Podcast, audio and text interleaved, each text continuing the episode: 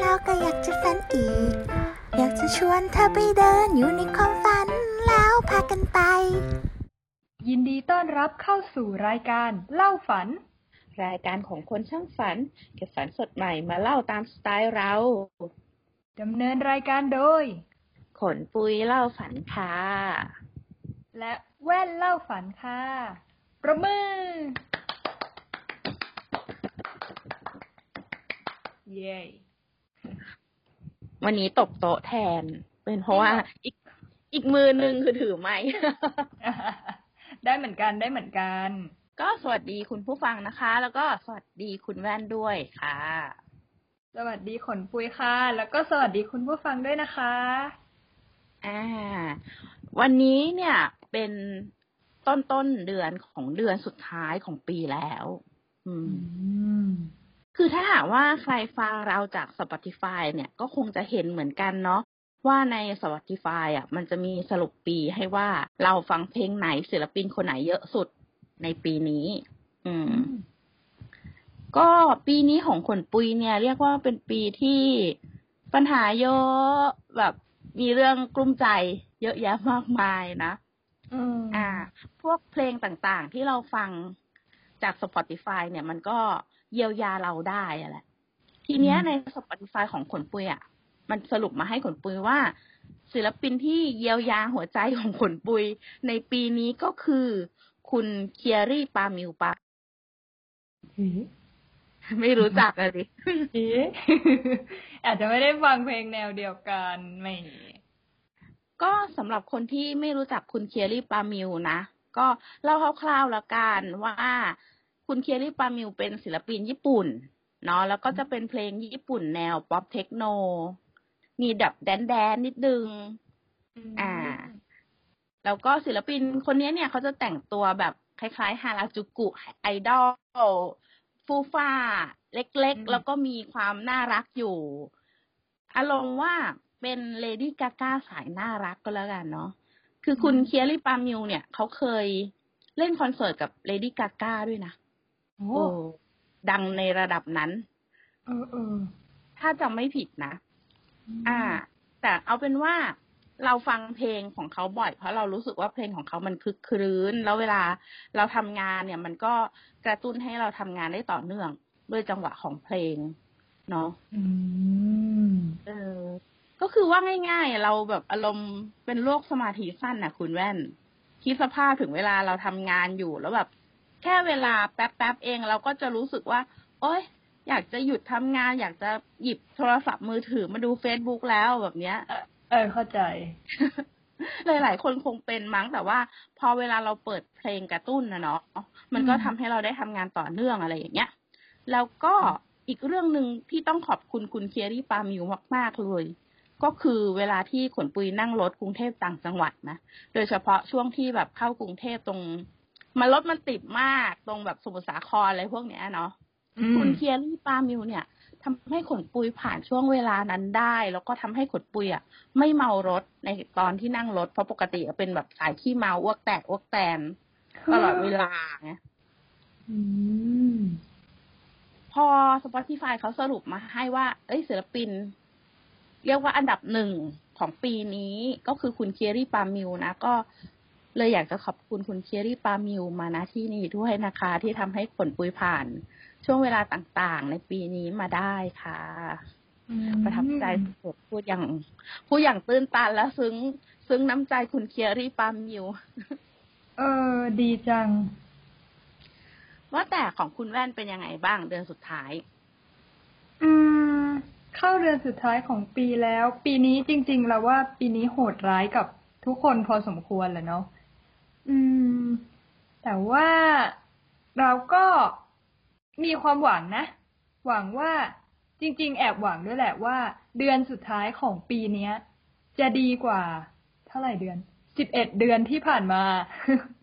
อืม แต่ว่าก็ลุ้นกันแล้วก็อยากให้ทุกคนมีความหวังต่อไป แม้ว่า เอ่อ ประเทศไทยจะมีเวฟสองหรือหรือไม่ก็ตามอะไรประมาณนี้นะ แต่ทีนี้ ขนปุยพูดถึง Spotify เนาะเราก็อยากแชร์ของเรานิดนึงเหมือนกัน เราก็ไปฟังสรุเอ่อไปดูสรุป แล้วก็แต่ของเราอะ มักจะฟังพอดแคสต์ไม่ค่อยฟังเพลงอะไรเท่าไหร่ อืม แล้วก็เขาก็สรุปมาว่าพอดแคสต์อันดับหนึ่งของเราที่เราฟังบ่อยที่สุด ศิลปินคนนั้นก็คือ เป็นศิลปินเมื่อวะพอดแคสต์ศิลปินคนนั้นก็คือ ถึงถึงถึงถึงพระพระอาจารย์ประโมทประโมทโช ดูสิพูดเองขำเอง คือเราฟังธรรมะนั่นเองขนปุยเพราะว่าเออตอนแรกคิดว่าจะเป็นเล่าฝันนะเนี่ยยังยังก่อน เออแบบว่า อันดับหนึ่งท็อปสุดๆอะเป็นธรรมะ แล้วตามมาด้วย Secret Sauce ของ ของอะไรนะเออของของนั่นแหละ แต่ว่าก็เกี่ยวกับพวกธุรกิจอะไรอย่างนี้ด้วยใช่ไหนี่มขนาดฟังประจำนะเนี่ยของอะไรนะเออช่างมันเถอะอะไรเงี้ย แต่ฟังพระอาจารย์อะเยอะสุดแหละ แล้วก็อันดับสามก็เป็นเล่าฝันนะครับ ฟังของตัวเองโอ้โหเย้วนั่นแหละ นั่นแหละ ก็จริง ๆ อะ มีห้าอันดับแหละ แต่ว่าที่ฟังบ่อย ๆ ก็นี่แหละสามรายการนี้แหละอือืมม เนาะทีนี้ไหนๆก็พูดถึงรายการเล่าฝันพอดแคสต์แล้ว เรามาเข้าความฝันของวีคนี้กันเลยดีกว่าขนปุย อ่า ดีเลยดีเลย วันนี้เนี่ย ขนปุยก็เก็บฝันมาจากทางบ้าน เป็นฝันหนึ่งที่ เอ๊ะ ตอนที่ฟังเนี่ย อาจจะรู้สึกว่า เออ ตัวตัวเนื้อของความฝันเนี่ย มันธรรมดาเนาะแต่ว่ามันมีเอฟเฟกต์อะไรบางอย่าง ที่ทำให้เรารู้สึกว่า เอ้ย น่าจะเอามาเล่าอืมก็ความฝันจากทางบ้านรอบเนี้ยเป็นเรียกว่าเป็นฝันดีแล้วกัน คือปกติเนี่ย เจ้าของความฝันน่ะ เขาก็จะอารมณ์ว่าเครียดเครียดๆมีความกดดันจากหลาย ๆ ด้านสูงในชีวิตอย่างนี้นี่เนาะอืมความฝันหลาย ๆ อย่างของเขาเนี่ย อาจจะเป็นฝันร้ายซะส่วนใหญ่นะแต่ว่ารอบนี้เนี่ยเขาฝันดี เขาก็เลยเอามาเล่าให้ฟัง ก็เขาบอกว่าตัวเขาเองอะเป็นติ่งนักร้องเกาหลี ชื่อว่าคิมจองกุ๊กแล้วก่อนที่จะฝันเนี่ย เพื่อนเขาคนหนึ่งเนาะที่เป็นติ่งเกาหลี เป็นติ่งนักร้องคนนี้ด้วยกันเนี่ย ก็ส่งรูปคิมคิมจองกุ๊กคนนี้มาให้เขาดู เขาก็เลยเก็บเอามาฝันถึง ศิลปินท่านนี้ ในฝันก็ประมาณแบบว่า ไปกินปิ้งย่าง เป็นคล้ายๆพัตการเที่ยงคืน เสร็จแล้วคุณจองกุ๊กเนี่ยก็มาเหมือนมาปิ้งให้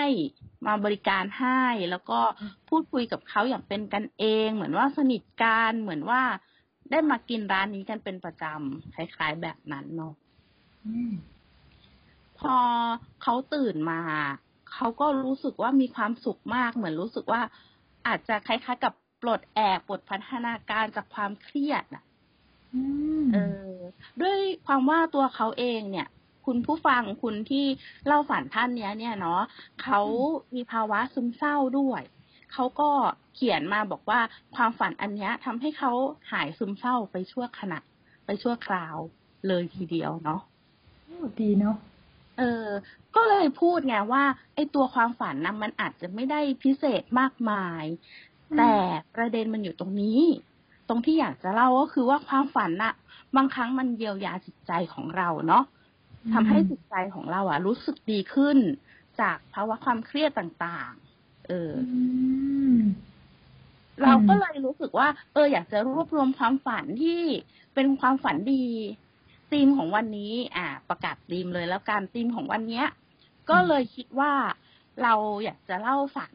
ที่เป็นฝันที่ตื่นมาแล้วทำให้เรารู้สึกดีเนาะอืมเป็นความฝันที่ในตอนฝันก็ประทับใจ พอตื่นตอนตื่นมาก็อิ่มเอมใจแบบนี้เนาะก็คิดว่าวันนี้เราฝันของเราน่าจะเต็มเปี่ยมไปด้วยความอินเอมความสุข แล้วก็เล่าไปก็อาจจะได้แจกความสุขให้กับคุณผู้ฟังทางบ้านด้วยนั่นเอง อืม mood and tone มาแนวดีมากเลย อืม เดี๋ยวตอนเนี้ย ขนปุยเล่าถึงฝันไปหนึ่งฝันแล้วใช่ไหม แล้วก็ประกาศธีมเรียบร้อย ทีนี้เราก็นึกออกพอดีว่าเราก็มีฝันแนวลงตัวกับธีมนี้พอดีเลย เราขอเล่าก่อนได้ไหม โอเค เชิญเลย โอเค แต่ว่ามันก็ไม่ยาวมากนะ แต่ว่าก็รู้สึกดีมาก ๆ เลยแหละ อืม ฝันของเราเนี่ย วันนี้เรามีสองฝันนะ ฝันแรกก็คือ เราฝันว่าเราไปเที่ยว อืม แล้วก็ไปที่จังหวัดน่าน ซึ่งจริง ๆ เนี่ย จังหวัดเนี้ยเราเคยไปมาแล้ว แล้วก็ที่มันพิเศษคือเราไปเที่ยวกับแฟนเรา อืม แล้วก็ไปเที่ยวไปเดินรอบเมือง จริง ๆ ไม่ใช่เดินหรอกคือไปขี่จักรยาน ไปปั่นจักรยานรอบเมืองกัน แล้วพอตกเย็นก็ได้ไปนั่งกินเย็นตาโฟ ร้านเดิมคือร้านที่เราเคยไปกับแฟนนั่นแหละ อืม คือฝันเนี้ย มันก็สั้นๆ เท่านี้เองนะขนปุย แต่ว่าพอเราตื่นมา มันรู้สึกดีมาก เพราะว่า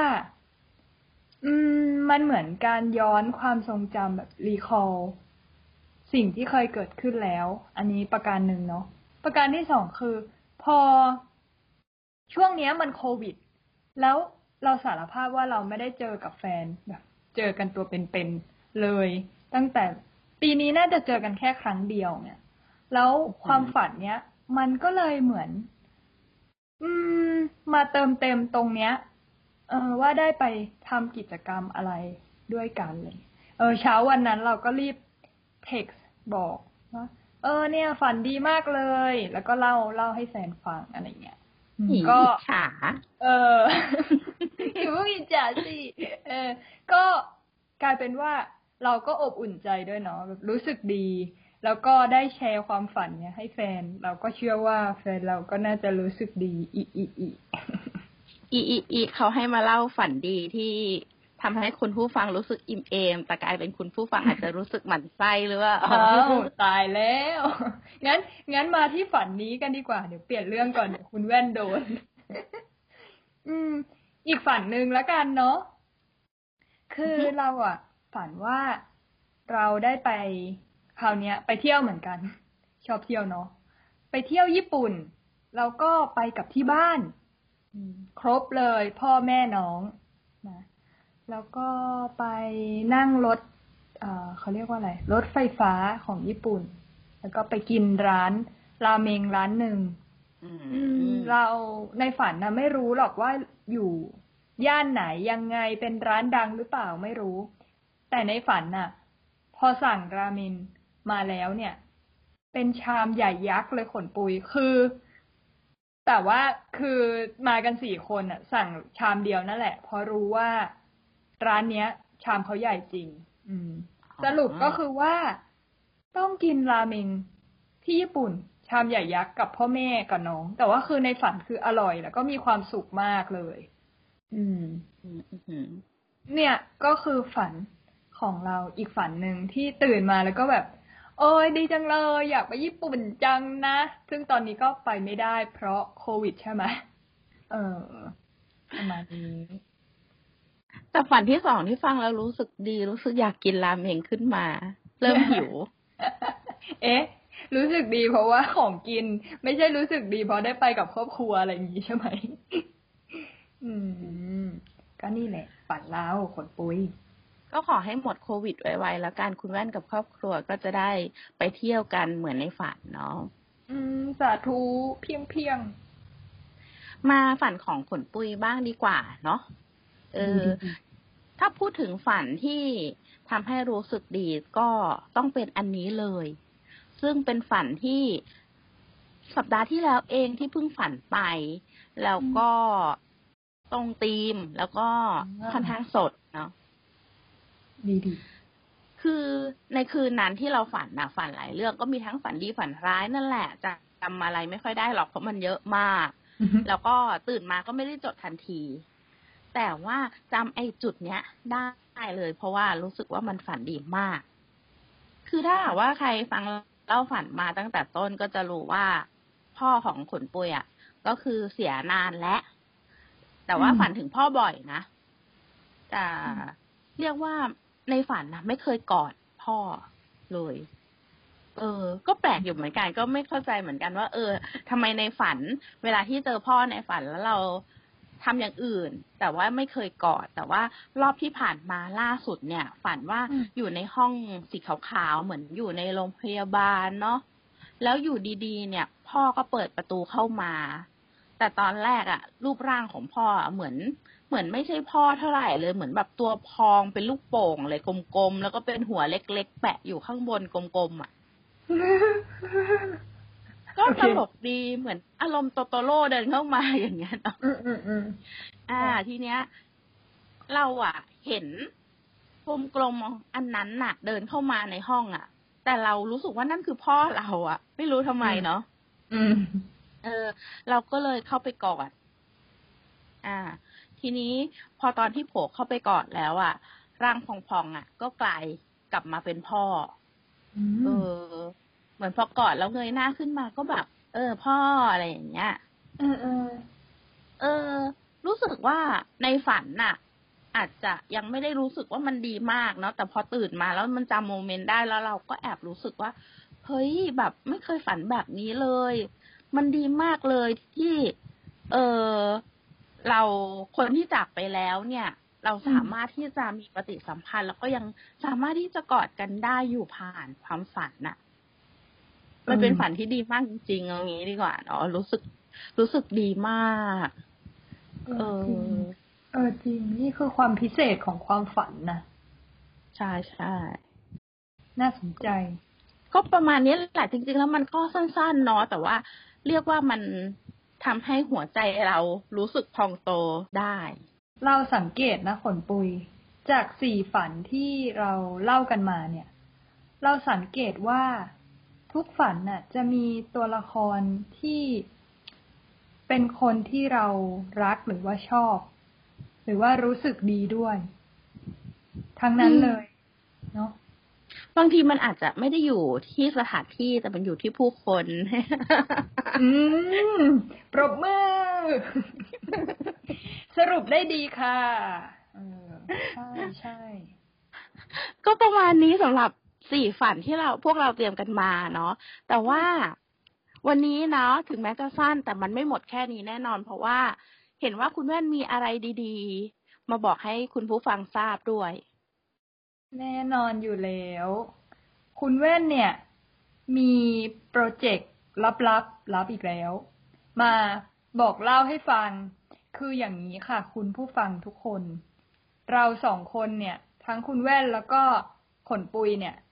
คิดไอเดียกันขึ้นมาว่า เออ สิ้นปีเนี่ย เราก็ทำรายการเล่าฝันมาถึง EP ที่โอ้ EP นี้ยี่สิบเอ็ดแล้ว เราก็คิดว่าน่าจะมีอะไรแจกจ่าย แล้วก็แบ่งปันเป็นของขวัญเล็กๆ น้อยๆให้กับคุณผู้ฟัง รวมถึงคุณผู้ฟังในอนาคตที่อาจจะมาติดตามเราในอนาคตด้วย ทีนี้เราก็เลยพิมพ์โปสการ์ดขึ้นมา ใช่แล้ว โปสการ์ดเนี่ย ก็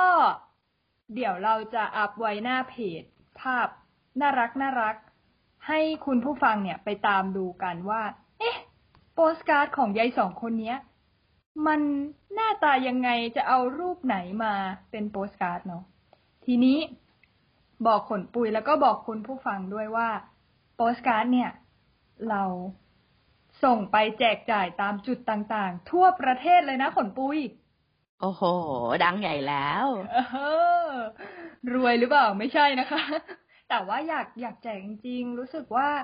อยากเอ่อให้เป็นของขวัญด้วยอะเนาะทีนี้ร้านที่เราแจกไปเนี่ยนะขนปุยมีหลายร้านมาก ทั้งร้านหนังสือ แล้วก็คาเฟ่แล้วก็มีแนวร้านคราฟต์เบียร์ด้วยนะโอ้โหอืม แล้วก็ร้านหนังสือเนี่ย เราพอจะบอกชื่อได้ตอนนี้เลยเนี่ย หลักๆมีสี่ร้าน ก็จะมีร้านสมจริง สมจริงบุ๊กนะ อยู่ขอนแก่นนะแล้วก็ฟาทอมบุ๊กอันนี้อยู่กรุงเทพ แล้วก็มีร้านหนังสือเล็กๆ ที่รัก นี่เขาอยู่ลำปาง อยู่ภาคเหนือเนาะ ไปทุกภาคเลยเห็นไหม แล้วสุดท้าย ก็คือร้านหนังสือเล็กๆ ที่สงขลา อืม เนี่ย เหนือใต้ออกตกไปหมดเลย อันนี้คือร้านหนังสือที่เรามีโปสการ์ดของเราวางเนาะไปตามดูกันได้ ส่วนคาเฟ่เนี่ย ตอนนี้ที่รู้ชื่อร้านแล้วเนี่ย ก็มีร้าน Ace of Cups แถวนาคนิวาสแถวลาดพร้าว กรุงเทพเหมือนกัน เนาะอืมแล้วก็มีร้านสปะมาลี อะอันนี้อยู่เชียงใหม่ เป็นเป็นแนวคาเฟ่คิดว่า อืม ก็เนี่ย ทั้งหมดเนี้ย ลองไปตามดูได้ถ้ามีโอกาสได้ไปร้านเหล่านี้นะคะ แต่ว่าถ้าใครที่บอกว่า โอ้ช่วงนี้โควิด ไม่ได้ไปไหน จะอยากได้โปสการ์ดจะต้องทำยังไง อ่า อันนี้เดี๋ยวติดตาม เราอาจจะอีพีหน้าหรือว่าหน้าเพจ เดี๋ยวเราจะประกาศอีกที ใช่ไหมขนปุย ใช่ ก็อยากให้คุณผู้ฟังเนี่ย ลองไปกดไลค์เพจกันเอาไว้ก่อนเนาะใน Facebook ใช่ไหมอืมอ่า ตรงนั้นเนี่ยเราก็จะประกาศข่าวต่างๆ มากมายเนาะไม่ว่าจะเป็นเรื่องของรายการของเราว่า เออ อย่าง EP ไหนมีปัญหาเราอาจจะแบบ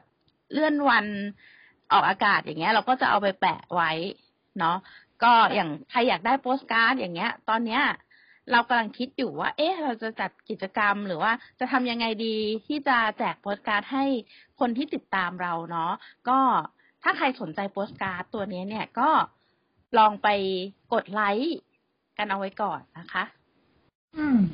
ใช่แล้ว ก็หมดแล้ววันนี้ หมดแล้ว เออเออแต่อีกนิดนึง พูดถึงคนกดไลค์ขนปุย เราไปแอบส่องมา ใน YouTube เนี่ย มี Subscriber ของเราถึงห้าสิบคนแล้ว โอ้ยดีใจ หัวใจจะวาย อีกครึ่งหนึงก็โอ้ยครบร้อยคือเราอะชอบพูดกันเอาไว้เสมอว่าเราอะอยากได้ซับ subscriber ครบร้อยคนเนาะเพราะว่าในกฎของ YouTube อะถ้าหากว่ามีผู้ติดตามครบหนึ่งร้อยคนเนี่ย ก็จะได้ URL สั้นๆ เป็นของตัวเองเนาะก็จะเป็น youtube.com slash เล่าฝันหรืออะไรพวกนี้เนาะอืมเออ เราก็อยากจะได้ชื่อสั้นๆบ้างนะ ตอนนี้นี่ ชื่อชแนลนี่คือเป็นตัวเลขอะไรก็ไม่รู้ยาวเป็นหางว่าวเออ เอาสิเหลืออีกแค่ห้าสิบคนเองใช่ไหมใช่ อืม ก็ฝากไว้ด้วยแล้วกันในอ้อมใจเนาะถ้าหากว่าใครยังไม่ได้กดติดตาม ก็ช่วยกดให้หน่อยละกันนะ ขอแค่ห้าสิบหัว เท่านั้น ห้าสิบหัวดูแบบบุฟเฟ่ต์โตัวจีน มาค่ะมากดเลยค่ะ อืม ก็คิดว่าวันนี้น่าจะเป็นสั้นๆ ง่าย ๆ แต่ว่าน่าจะส่งต่อความรู้สึกแบบอบอุ่นอบอุ่น ความรู้สึกที่ดีๆ ให้กับคุณผู้ฟังได้ หวังว่าเป็นอย่างนั้นเนาะ อืมใช่เอาล่ะ ก่อนที่เราจะจากลากันไปก็จะต้องเข้าธรรมเนียมเดิมของเรา นั่นก็คือการฝากช่องทางนั่นเองนะคะ เดี๋ยวจะให้คุณแว่นพูดว่าช่องทางของเราเนี่ย เอาไปลงไว้ที่ไหนกันบ้าง อืม ได้ค่ะ ก็ช่องทางของรายการเล่าฝันนะคะ มีหลักๆที่จะฟังเราเนี่ยได้สองช่องทาง มี YouTube กับ Spotify นะคะ ส่วนถ้าจะติดตาม หรือคอมเมนต์พวกเราติดตามว่าข่าวสารอะไรต่างๆ เนี่ย ก็ไปที่ Facebook กับ b ล็อกดินะคะ หลักๆก็คือมีสี่ที่นั่นเอง YouTube Spotify Facebook แล้วก็ b ล็อกดิค่ะ ก็เหมือนเดิมอีกเช่นกันก็คือถ้าหากว่าใครรู้สึกว่ารายการของเราเนี่ย ฟังแล้วรู้สึกติดใจรู้สึกชอบ เป็นคอเดียวกัน ชอบเล่าฝันเหมือนกันแบบเนี้ย ก็แชร์ความฝันของคุณมาได้ ผ่านทางคอมเมนต์ทั้งคอมเมนต์ใน YouTube หรือว่าในเพจหน้า Facebook ก็ได้นะคะ หรือว่าถ้าหากว่าใครเขินอายไม่อยากจะแบบโพสต์สาธารณะ ก็มาเล่าแบบหลังใหม่ก็ได้ คนส่วนใหญ่เขาชอบเล่ากันหลังใหม่เนาะแล้วเราก็อืมจะได้เอามาเล่าให้ส่งต่อว่าง่าย ๆ เนาะส่งต่อความฝัน เล่าความฝันออกอากาศให้เพื่อนๆคนอื่นได้รับฟังกันด้วย นั่นเอง ใช่แล้ววันนี้รู้สึกตัวเองพูดงงๆไหมเนี่ย เอ้ยไม่งงได้อยู่ ช่วงช่วงนี้คือแบบว่า งานเยอะใช่นิดนึงเนาะอืม เข้าใจเข้าใจ อืมอะเดี๋ยวเราปิดรายการกันดีกว่า อ้าวคุณแม่นปิดรายการได้ รายการเล่าฝันดำเนินรายการโดย